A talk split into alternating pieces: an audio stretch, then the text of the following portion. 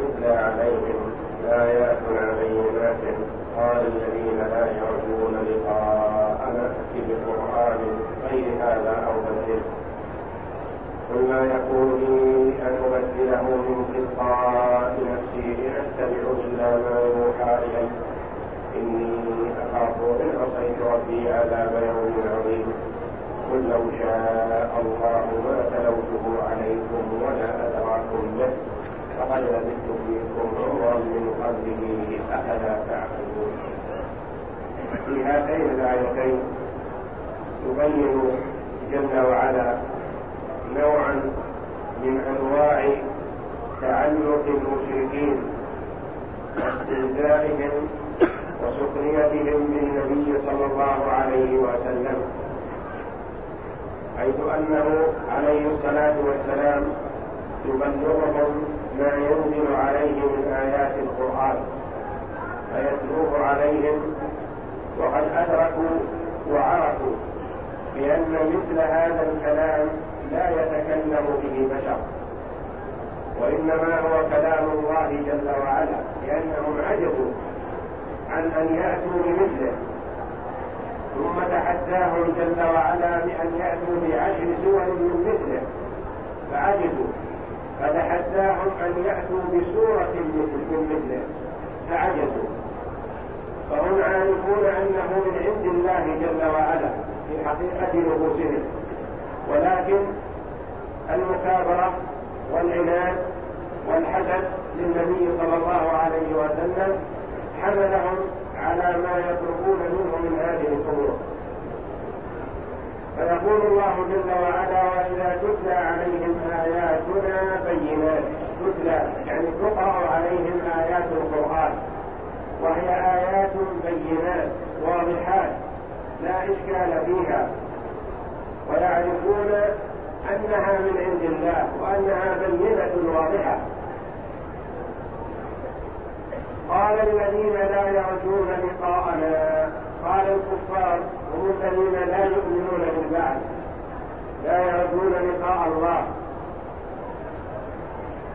فمن لا يؤمن بالبعث لا يرجو لقاء الله ولا يأمنه لأنهم منكرون للبعث بعد الموت. قال الذين لا يرجون لقاء نأتي بقرآن غير هذا أو بدله. طلبوا منه واحدا من أمرين. إما أن يأتي بقرآن غير هذا القرآن مع بقائه. وإما أن يبدله. فيحذف منه الآيات التي لا ترضيهم وفيها سب لآلهتهم وفيها تحريم للربا وفيها تحريم للزنا والآيات التي لا تناسبهم ويأتي ببدلها بغيرها.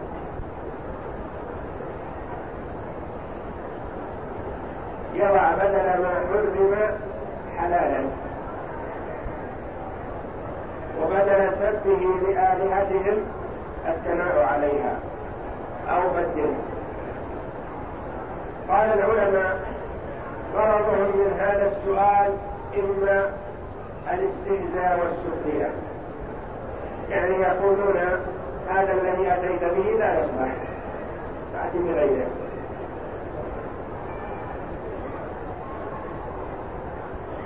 أو أنهم أرادوا أن يختبروا النبي صلى الله عليه وسلم. فإن بدله وأتى بغيره استدلوا على أنه أتى به من عند نفسه.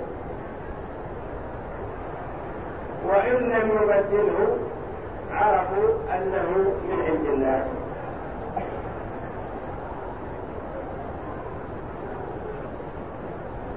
ائت بقرآن غير هذا أو بدله فتولى الله جل وعلا الإجابة على ذلك. فقال قل أي قل يا محمد لهؤلاء المشركين المتعنتين المستهزئين الساخرين قل ما يكون لي أن أبدله من تلقاء نفسي. ليس الأمر الي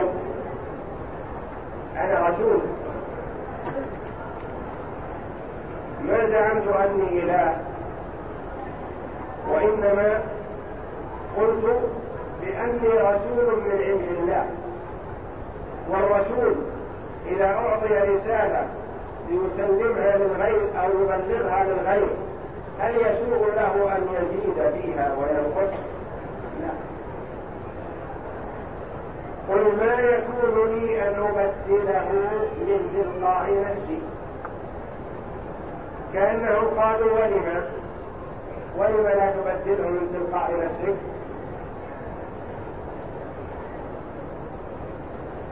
ولم لا يتم التبديل من قبلك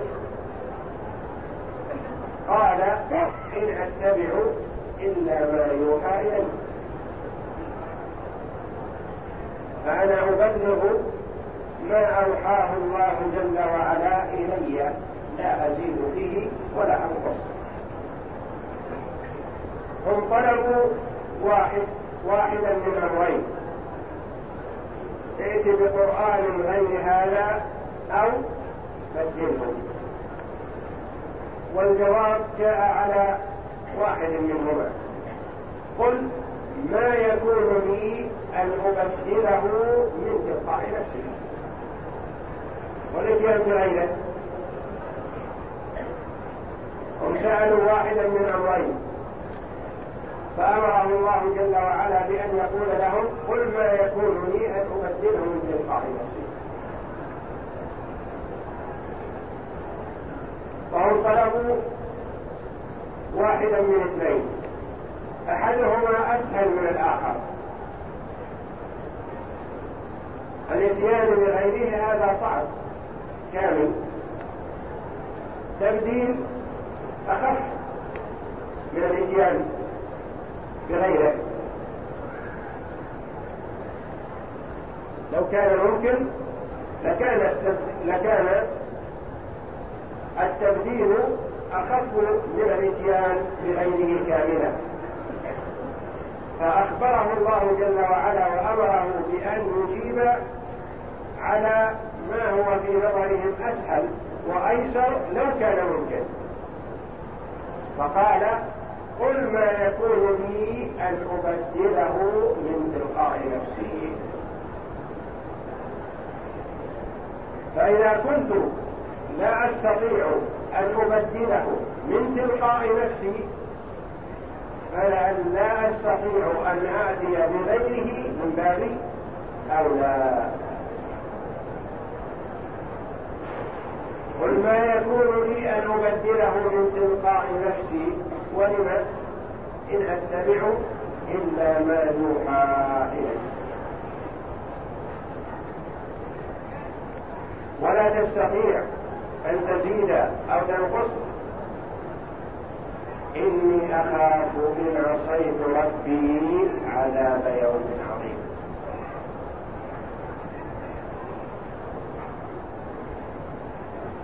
وكل جملة مؤكدة لما قبلها.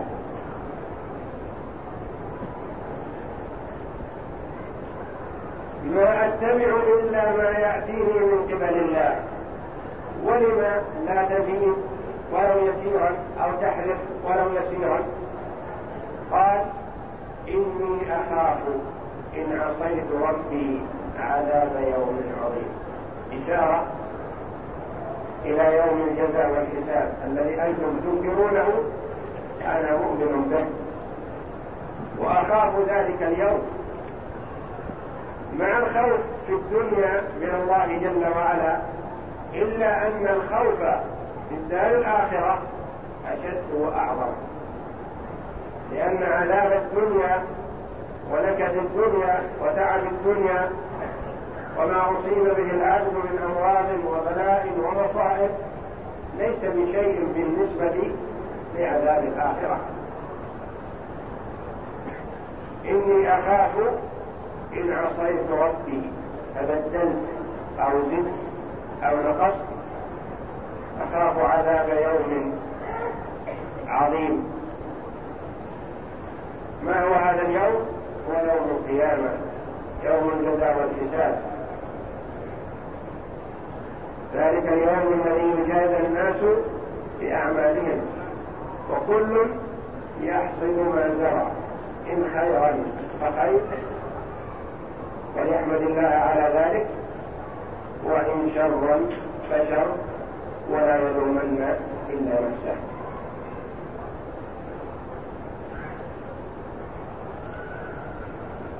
قل قل لهم يا محمد لو شاء الله ما تلوته عليكم لو شاء الله عدم تلاوتي لهذا القرآن عليكم لصار ما أراده الله. ولكن الله جل وعلا أراد أن أبلغكم إياه. لأن عملي وما حصل بإرادة الله جل وعلا ومشيئته. قل لو شاء الله ما تلوته عليكم. ولا أدراكم به. أدرى فعل ماضي بمعنى أعلم. ولا أدراكم به. ولا أعلمكم به.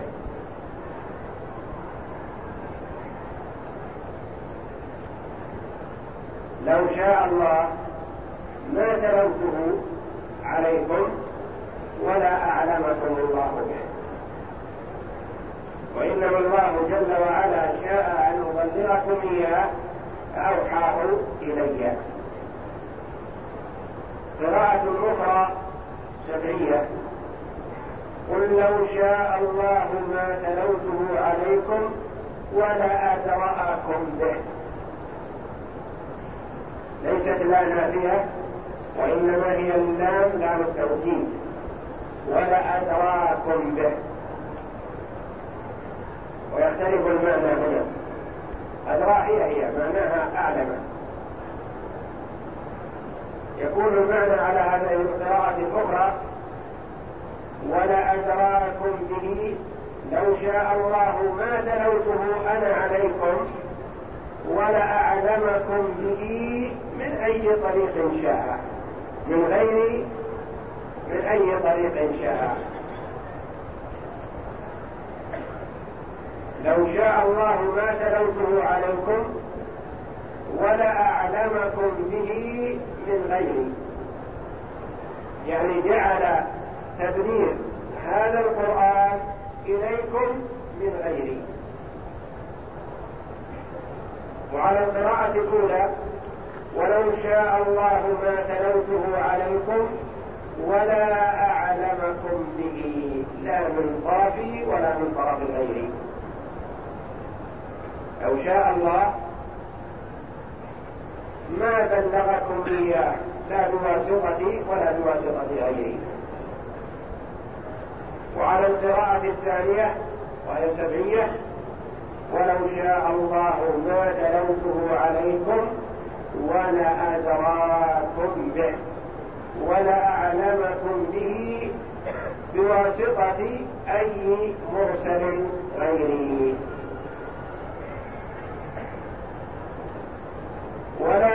أدراكم به فقد لبثت فيكم عمرا من قبله أفلا تعقلون؟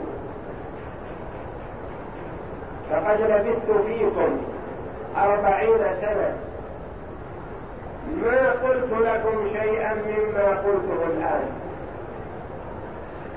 وتعرفونني خلال هذه الأربعين سنة معرفة واضحة.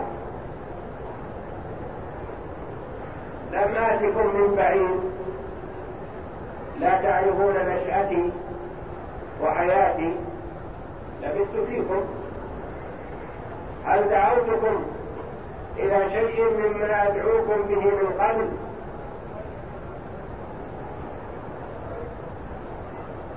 وتعرفون نشأتي وصدقي وأمانتي بينكم؟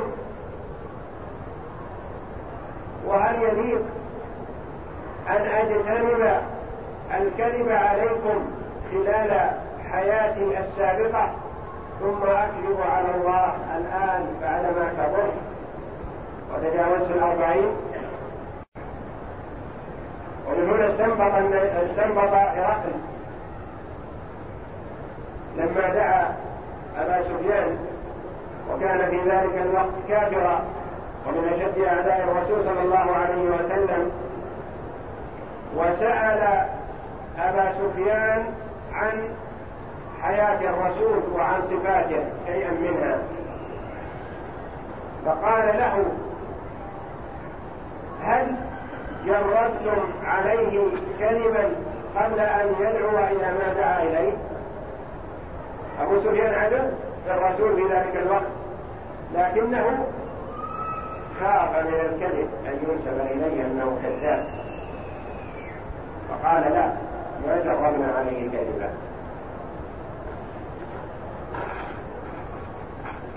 وهل جربتم عليه غدر وخيانة؟ فقال بيننا وبينه عهد ما ندري ما هو صالح فيه. هنا استطاع أن يلمد لمزا خفيفا لكن ما استطاع أن يصرح بالكذب. على رسول الله صلى الله عليه وسلم وهو عدوه لما سأله عن صفاته السابقة أهو يكذب؟ قال لا. فقال هرقل عرفت أنه نبي لأنه ما كان ليجتنب الكذب على الخلق ويكذب على الله. قال هل يقول يغدر إذا عاهد قال ما قال لا. قال بيننا وبينه عهد ما ندري ما هو صالح به؟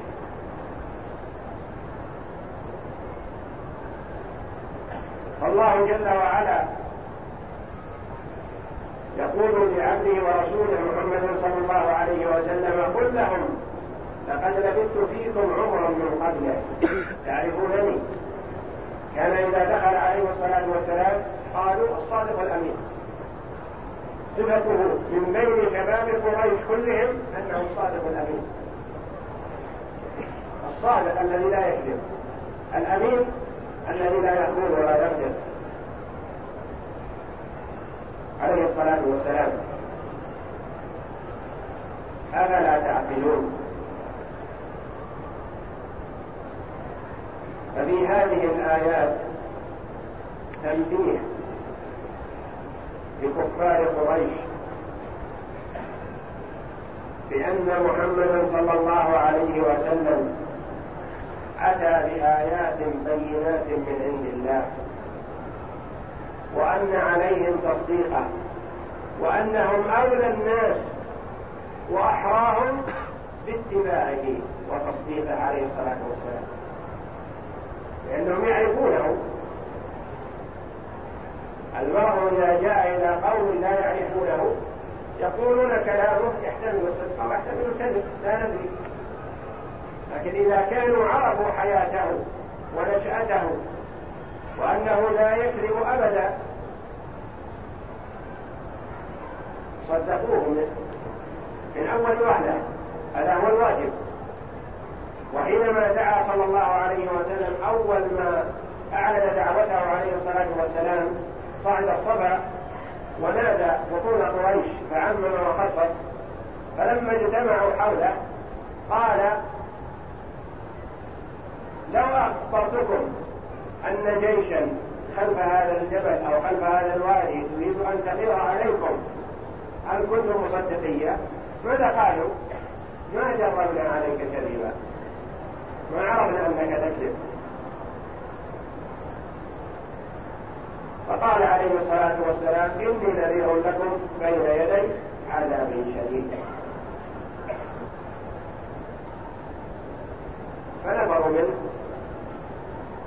وتفرقوا عنه وقال له أبو لهب تبا لك سائر اليوم ألهذا جمعتنا فأنزل الله جل وعلا تبت يدا أبي لهب وتب ما أغنى عنه ماله وما كسب. سيصلى نارا ذات لهب إلى آخر السورة وهو عم الرسول. ما نفعته قربته من الرسول صلى الله عليه وسلم لما كفر بالله وكذب الرسول صلى الله عليه وسلم؟ كان الرسول عليه الصلاة والسلام قد زوج في الجاهلية ابنتين رقية وأم كلثوم لولدي أبي لهب. فلما نزلت هذه السورة أمر أبو لهب ولديه بأن يطلق بنتي النبي صلى الله عليه وسلم. فطلقاها فتزوجت رقية بعثمان رضي الله عنه. في مكة. وهاجرت معه إلى الحبشة. ثم تزوج بعدما ماتت رقية تزوج عثمان رضي الله عنه أم كلثوم. فهم أي كفار قريش يعرفون صدق رسول الله صلى الله عليه وسلم ونشأته وأمانته وصلاحه واستقامته. فهم أولى الناس باتباعه لو كانوا يعقلون. أفلا تعقلون؟ يعني أن هذا الذي تطلبونه مني تستجيبون علي يتنافى مع العقول السليمة. لا يقره العقل. فضلا عن الدين والإدراك لمن عرف الله جل وعلا. يقول جل وعلا وإذا تتلى عليهم آياتنا. تتلى وإذا تتلى عليهم آياتنا. هنا كان من قبل خاطبهم خطابا ثم جعلناكم خلائف في الأرض من بعدهم لننظر كيف تعملون. ثم قال في هذه الآية وإذا تتلى عليهم آياتنا. فلذلك يسميه أهل ثلاثة الجبال من الخطاب الغيبة إشعارا بعدم المبالاة بهم وعدم الاهتمام بهم. وإذا تتلى عليهم آياتنا بينات كلمة بينات موقعها من الإعراب حال من الآيات حال منها. وذلك أن محل آياتنا من الإعراب نائب فاعل تتلى عليهم آياتنا. ثم بين حال هذه الآيات بأنها بينات. قال الذين لا يرجون لقاء نأتي بقرآن غير هذا أو بدله بقرآن غير هذا.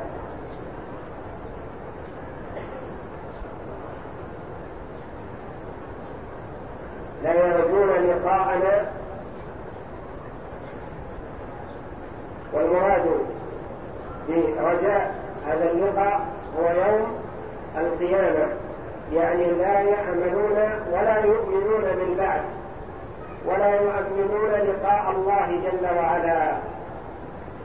فمن كان لا يؤمن بالبعث يعمل في الدنيا ما شاء لأنه غير مؤمن بلقاء الله غير مؤمن بالثواب والعقاب. وأما من آمن بلقاء الله وآمن بالجزاء والحساب يوم القيامة فإنه يعمل في الدنيا ويوم القيامة يصبح إليه. يعلم أنه إن خان فسيحاسب على خيانته إن غش فسيحاسب على غشه إن سرق إن زنى إن عمل عملا من الأعمال السيئة فسيسأل عن ذلك إن لم يتب. وأما من تاب قبل الممات فالله جل وعلا يتوب عليه. بقرآن غير هذا يعني بكتاب تقرأه علينا غير هذا الكتاب الذي أتيت به. أو بدله. قل ما يكون لي ما هنا؟ نافية ما يكون لي أن أبدله من تلقاء نفسي. تلقاء مصدر بمعنى حال محل الظرف. يعني من عند نفسي. ما أستطيع أن أبدله من تلقاء من عند نفسي وإنما آتي بما يوحى إلي. إن أتبع إلا ما يوحى إلي.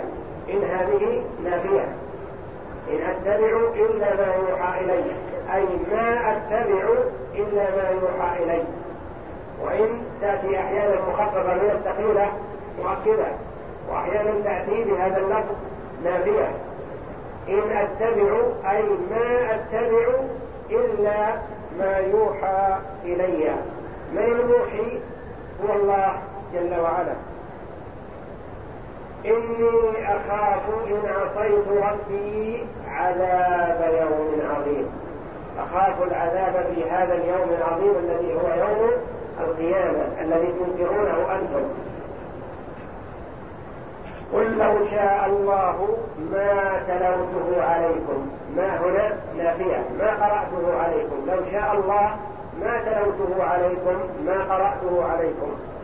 ولا أدراكم به. أين فاعل أدراكم؟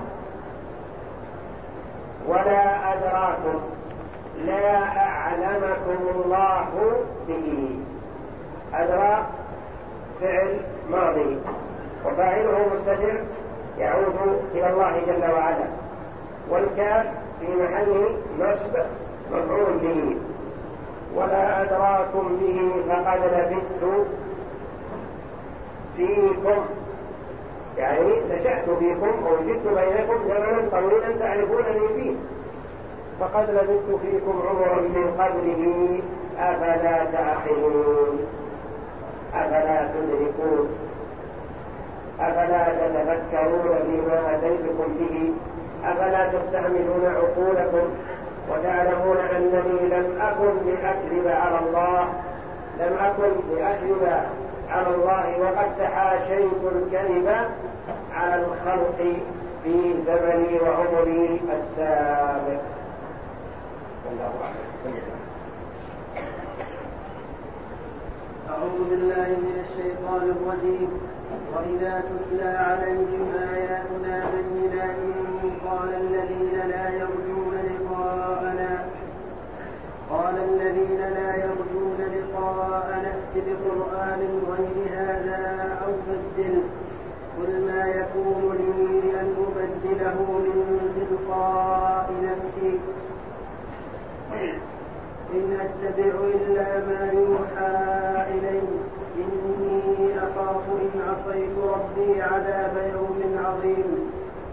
قل لو شاء الله ما تلوته عليكم ولا أدراكم فقد لبثت فيكم عمرا من قبله أفلا تعقلون.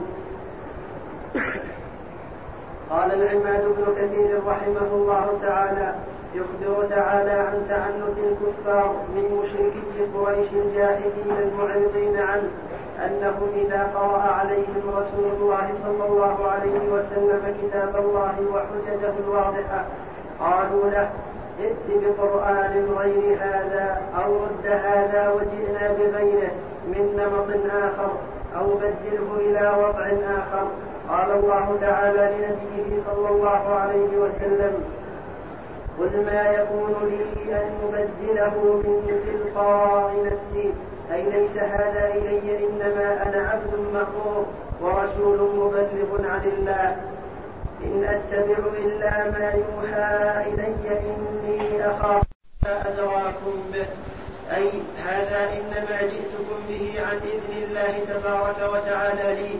ثم في في ذلك ومشيئته وإرادته. والدليل على أني لست أتقول من عندي ولا ولا افتريته أنكم عاجزون عن معارضته.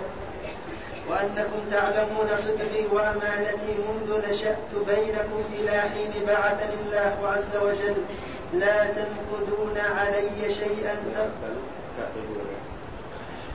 لا تنتقدون علي شيئا ترمصوني به. ولهذا قال فقد لبثت فيكم عمرا من قبله أفلا تعقلون؟ أي أفليس لكم عقول تعرفون بها الحق من الباطل؟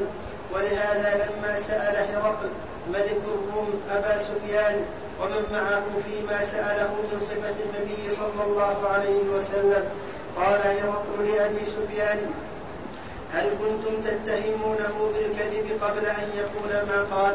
قال أبو سفيان فقلت لا. وكان أبو سفيان إذ ذاك رأس الكفرة وزعيم المشركين ومع هذا اعترف بالحق والفضل ما شهدت به الأعداء. فقال له هرقل فقد أعرف أنه لم يكن ليدع الكذب على الناس ثم يذهب فيكذب على الله. وقال جعفر بن أبي طالب رضي الله عنه للنجاشي ملك الحبشة بعث الله فينا رسولا نعرف صدقه ونسبه وأمانته. وقد كانت مدة مقامه عليه السلام بين أظهرنا قبل النبوة أربعين سنة. وعن سعيد بن المسيب ثلاثين وثلاث وأربعين سنة والصحيح المشهور الأول. والله أعلم وصلى الله وسلم وبارك على عبده ورسوله نبينا محمد وعلى آله